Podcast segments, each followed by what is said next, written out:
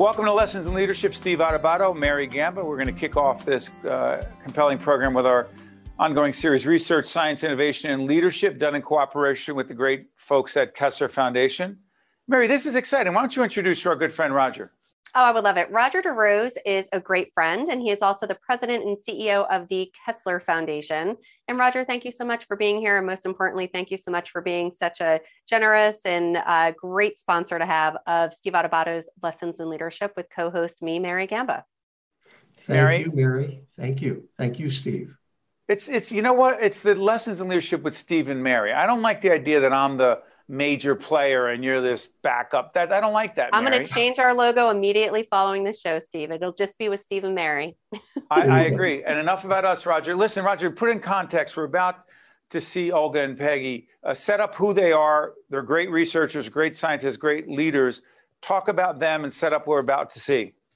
Well, first of all, thank you, Steve and Mary, for having us uh, back on your show and with your viewers. It's uh, terrific to be here and talking about leadership in the type of research that we conduct at Kessler Foundation. And today, you know, your, your viewers are going to be able to meet Dr. Peggy Chen, one of our uh, senior research scientists, as well as Dr. Olga Boukrina, who uh, is one of our, our, our, senior scientists as well. And we're, we're just delighted that they are working in one of the major areas, uh, which is the Stroke Center for Rehabilitation Research, Steve and Mary.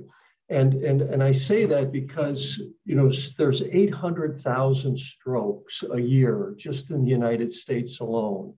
And the types of deficits and functional issues that people with strokes have can be mobility related, they can be uh, cognitive related. And what you're going to hear today from Olga and Peggy is in the area of the work that we do in the, the, the field of cognition related to the brain. Olga specializes in the um, uh, work of brain damage following a stroke, and uh, this has to do with reading deficits.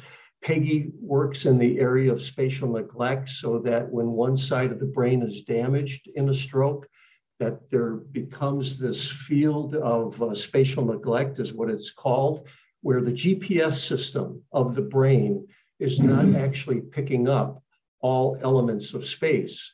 And through the research that Peggy's doing, we, through 10 sessions, 10 one hour sessions, we can help individuals regain that lost function that they had from the stroke. So this is a very exciting area and it's so meaningful, Steve and Mary, because we implement this by going right into the, the, the practice at Kessler Institute and we go around the world with our research and share it so that these can be used in clinical practices, which is so important. Hmm. Roger, before I let you go and before we move into this segment with Olga and Peggy, the website has been up the entire time for Kessler Foundation no money, no mission. And we, we are not shy about saying, listen, we want to support the work of the foundation. So if people want to contribute and or find out more, tell folks when they go on that website how they can give to the research being done, please. Yeah, please have them come to kesslerfoundation.org and uh, they can learn more about our foundation and the mission. But you know, their funding is really what helps us collect the early data that we need in order to then apply for some of the major grants at the National Institutes of Health, the Department of Defense, and other agencies. And it's so important, Steve. And our scientists, we are so lucky to have world class scientists right here in New Jersey that are competing on the world stage at NIH, Department of Defense, and other agencies, and able to win many of those very, very significant grants, but we can't do it without donor support that comes from your viewers, Steve. Well said. So we're about to uh, meet two extraordinary researchers, scientists at Kessler Foundation. I want to thank Roger, uh, the folks at the foundation for this partnership on research, innovation, science, and leadership. It is all about leadership. Uh, we'll have Roger on again in the future because Roger and I have so many offline conversations about leadership that are not really research or science related. It's just like wow, isn't it being hard being a leader and also very gratifying? Roger, exactly. thank you, my friend. Thank you, Steve. Thank you, Mary. Great to be with you. You got it. Stay with us. You can check out some good stuff right now. We talked about them before, and we are honored to have them with us on Lessons in Leadership. Um, Dr. Peggy Chen is Senior Research Scientist and Intellectual Property Liaison, Kessler Foundation, and Research Associate Professor of Physical Medicine and Rehabilitation, Rutgers, New Jersey School of Medicine. Dr. Olga uh, Boukrina. Olga, I got that right? You did. Olga Boukrina is, in fact, a research scientist, Center for Stroke Rehabilitation Research at Kessler Foundation. It's great to have you both with us on Lessons in Leadership. Thank you. Thank you for having us. You know, Roger set this up talking about exactly what you the work work you're doing, the research you're doing, and why it matters. Um, and we just finished a seminar series, both of you together, uh, that we led with a group of great scientists at Kessler Foundation. Peggy, let me ask you: You're a scientist and a researcher, but have you always seen yourself as a leader? that's a big question. Um, and I see myself as a leader now. Probably 20 years ago, I'm probably did not see myself as a leader. I was just started in my career. I was a student and learning how to do research. And slowly I built my own research lines and I've become more confident leading the field as I grow. Olga, again, the series Research, Science, Innovation, and Leadership. Um, born leader on your end or a leader that has grown into who you are today? I think I'll echo uh, Peggy in saying that it's a work in progress. Um, and it's always um, you learn something, um, you acquire some new skills. Uh, but as scientists, I think um, we have to be able to lead and to take people on this journey um, that describes our ideas, where they come from, where they lead. Um, so you have to be able to learn this important skill. Mm. And in terms of being a leader in the area of research, Olga, talk specifically about the research you're doing and the impact it's having. Um, so I study people who have a stroke in the left side of their brain. Uh, that often leads to problem, problems with language and reading. And these people often have problems in multiple domains of language. Um, and also in terms of uh, their brain, um, the cerebral blood flow and brain activity in their brain is reduced on that side of the brain where they had the stroke. Um, and what we're doing is studying um, what happens when people first have a stroke and what occurs when they have uh, recovery, full or incomplete recovery. And then we're also trying to develop new tools um, uh, that will target their specific areas um, where they need help um, and also um, target brain processes. Um, we're trying to uh, help these people to improve their function after stroke. Yeah. And before Mary jumps back in, let me ask you, Peggy, spatial neglect, define it and help us understand it. This disorder called spatial neglect um, is a symptom, a deficit because of people's function of attention was damaged after brain injury. And the population that I'm working with, their brain injury is mostly caused by stroke. And um, spatial neglect, why it is called neglect is because after the brain injury, they lost the ability to pay attention to space. And that space is uh, has particularly important to um, our body and environment relationship. So it's not like they cannot see or perceive things around them. It's they're not paying attention to the space that's actually opposite to their brain injury. Complex and important stuff. Mary, jump in. Yeah, definitely. Olga, can you talk a little bit? We often talk about no money, no mission, and I've said it on the series so many times. And at the Kessler Foundation, obviously, in order to do the research and the things that you do to truly impact people's lives, for the viewers that are watching today, what is needed? What does the Kessler Foundation need in order to continue to move forward on these on these very important studies and treatments for people? So we can create the novel solutions and we can come up with the creative ideas. But without the leadership from the community, none of this work uh, would be able to proceed. So it would just remain ideas on paper. We do need um, you know our volunteers that are part of our research and our sponsors that make this research possible and uh, there's many projects that only became possible after someone stepped up to the leadership role and said i want to make this possible i believe in this project it's funny you talk about leadership we're also talking about this fundraising, development. Peggy, talk about that. I asked you if you saw yourself as a leader. Do you see yourself, I don't want to say as a fundraiser, but Roger and I were actually just having, uh, Roger DeRose and I were just having an offline conversation about this. Every researcher and scientist tied to Kessler Foundation, if you are not good at bringing in grants, bringing in dollars, that's what Mary means no money, no mission. Peggy, have you always seen yourself as someone who has to convince others to sign on board and say, yes, we're going to support this financially? Peggy.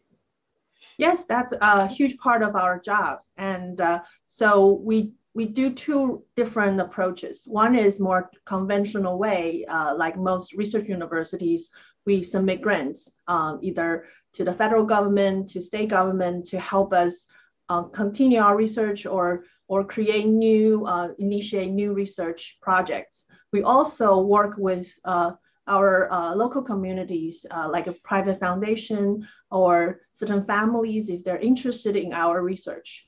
And during this process, we're not, uh, I don't, I don't see myself as a, a fundraiser, but I work with the um, um, people in the foundation who are really good at yeah, with Michelle, Michelle Pignatello yes, on that team, right?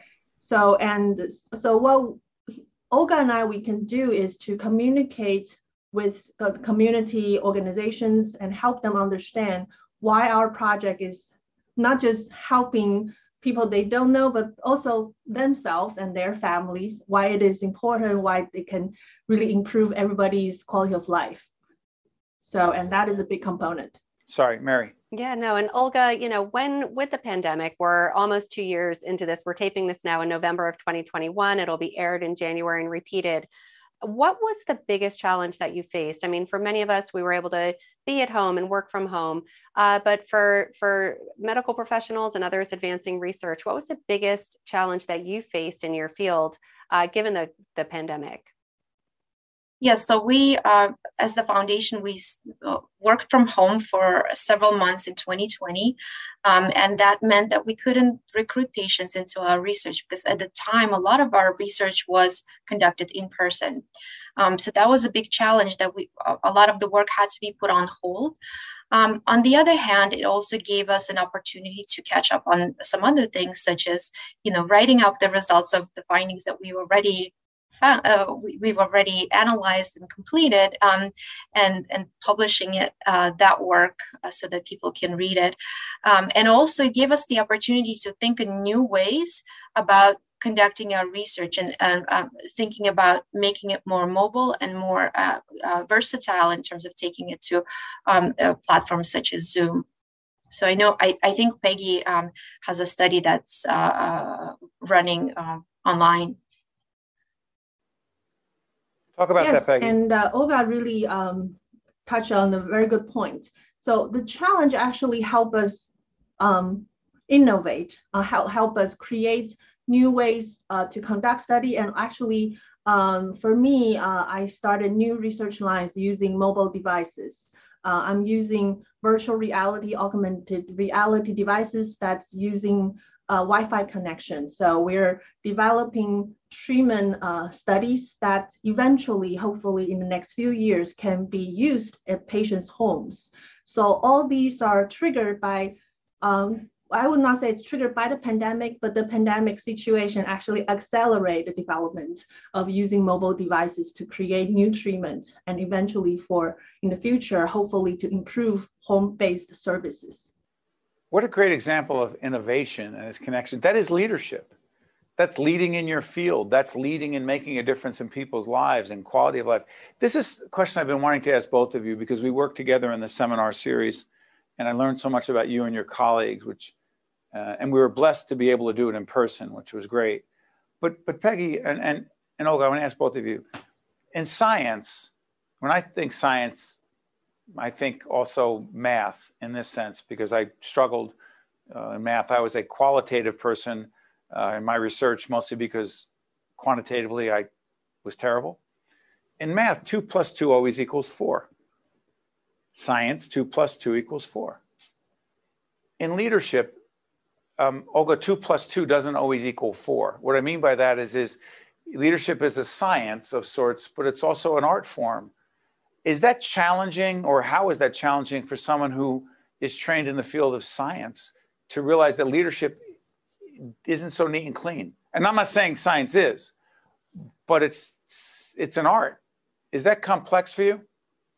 Um, I agree with that statement, Steve. That um, in science, oftentimes um, the large breakthroughs, the kind of uh, the innovative ideas, they come not from a single head, but from people putting many heads together and bringing their expertise to the table.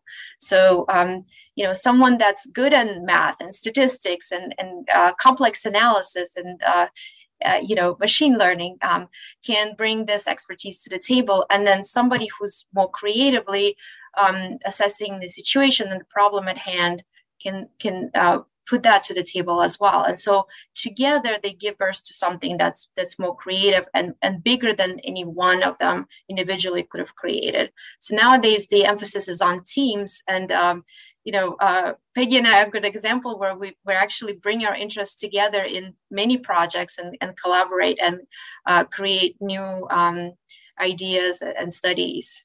Yeah peggy uh, real quick uh, leadership as a combination of science and art, you say?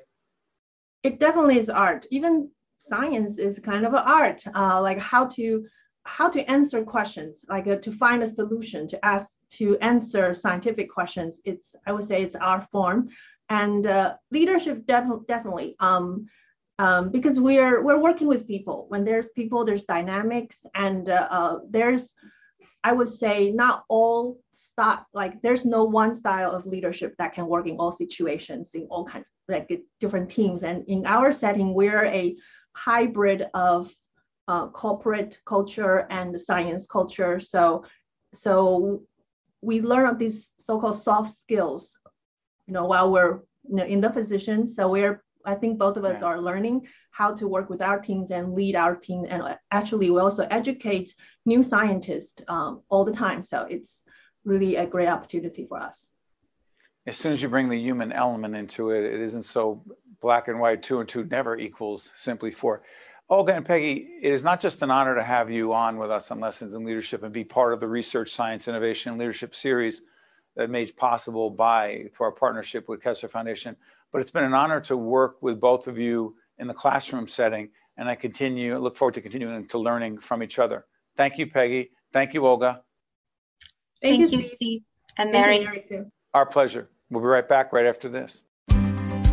This edition of Lessons in Leadership is made possible by the Buccino Leadership Institute at Seton Hall University, Prager Metis, Valley Bank, the International Union of Operating Engineers, Local 825, the North Ward Center, the New Jersey Sharing Network, Delta Dental of New Jersey, Kessler Foundation, and Seton Hall University, showing the world what great minds can do since 1856. This is Mary Gamba. If you want more leadership tips and tools, log on to stand-deliver.com. Promotional support for this edition of Lessons in Leadership with me, Steve Adubato, and my colleague, Mary Gamba, has been provided by NJ.com NJBIA, and New Jersey Business Magazine, CIANJ, and Commerce Magazine.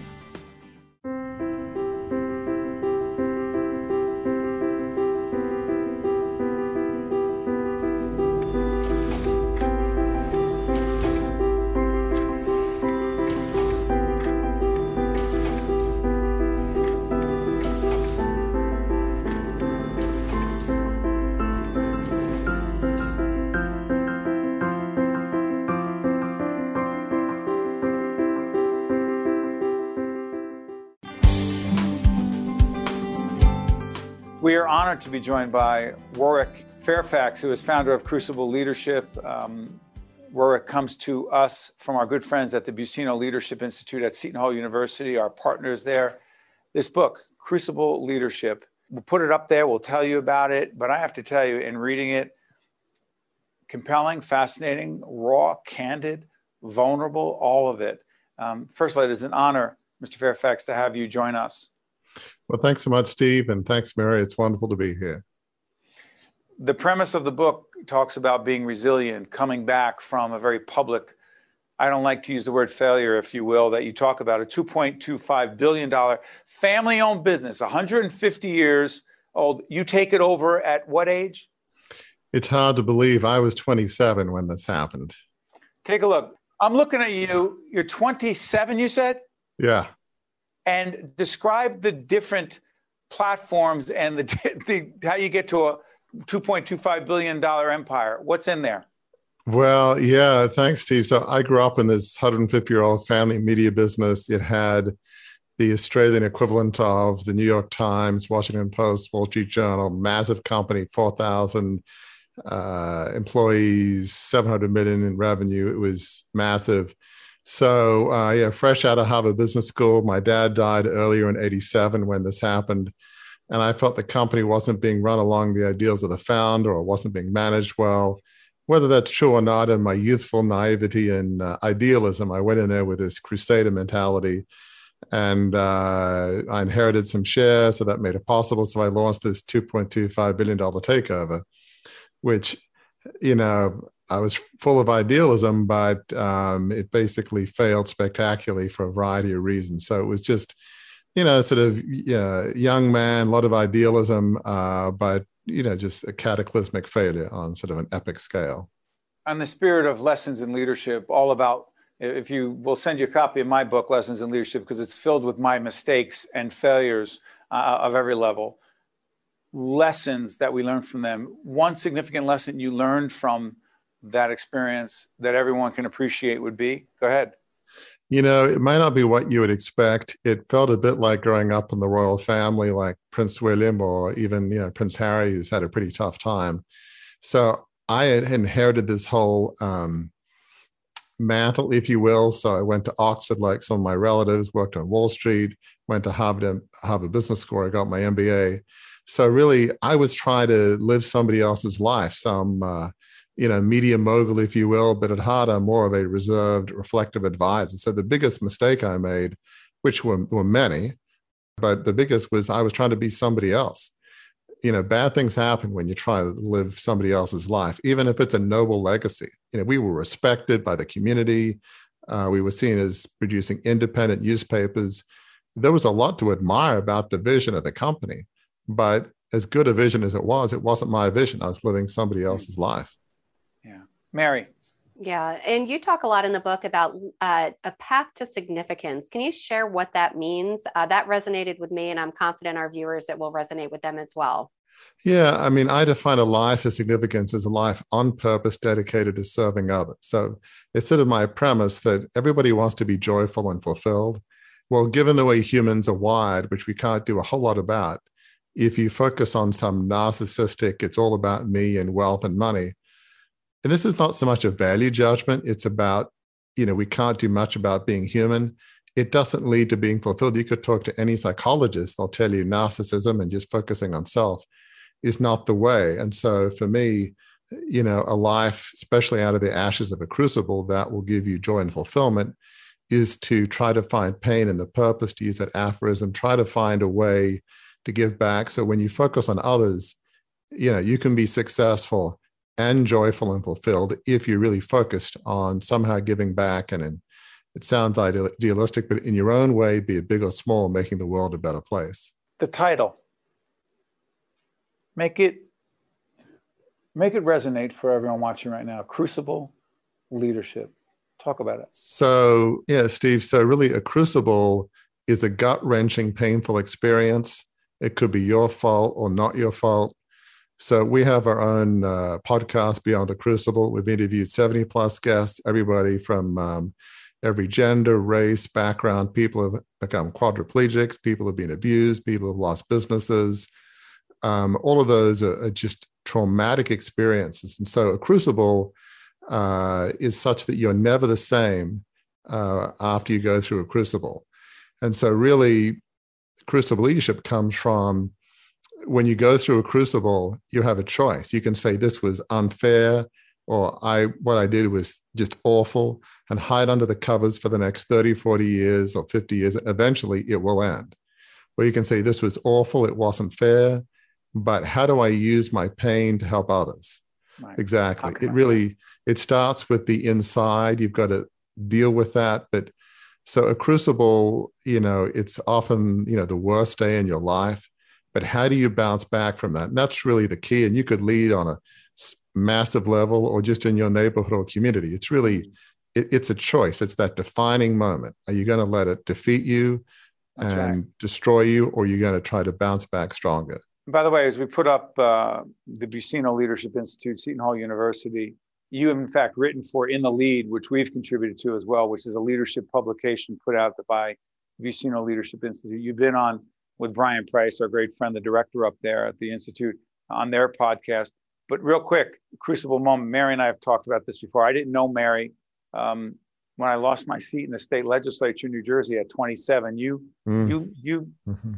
you lost a few bucks at 27. Yeah. I lost I lost what I thought was my lifelong dream to be governor and God knows what at 27 and I remember thinking this is unfair. I was better and someone said to me my a very close friend God rest his soul, "Hey, you want to complain about the election saying it was unfair or do you want to figure out how you can make a difference in another arena?" And that's why we're actually here today. That's that's the rest of the story all these years later. Mary, I'll give you another shot. Go ahead. Yeah, thank you so much. So, one minute or less, if you had some advice to give to our young adults, say at Seton Hall at the Buccino Leadership Institute, in terms of resilience that you were talking about, can you share a tip or tool on how to truly be resilient and bounce back?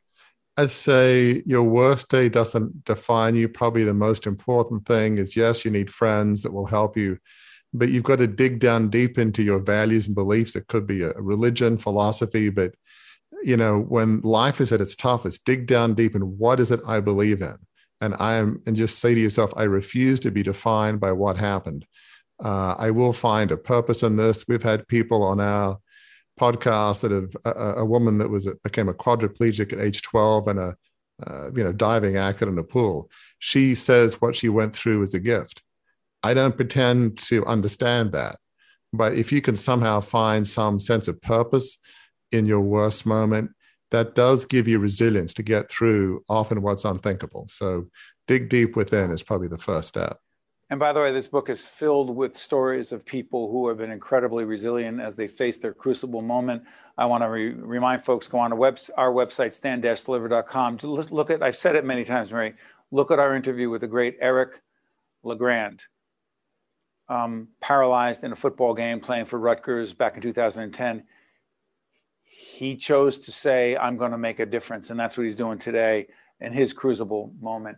Uh, I want to thank you so much for joining us. You honor us by being with us. Um, we appreciate our friends at Seton Hall University and the Buccino Leadership Institute because one of the great things about the partnership is they connect us to people we otherwise might not know. Hey, all the best to you and your family. Thanks so much, Steve. Thanks to Mary. Thanks for, thanks for having me. I'm Steve Adubato. That's Mary. And this has been Lessons in Leadership. And we'll see you next time.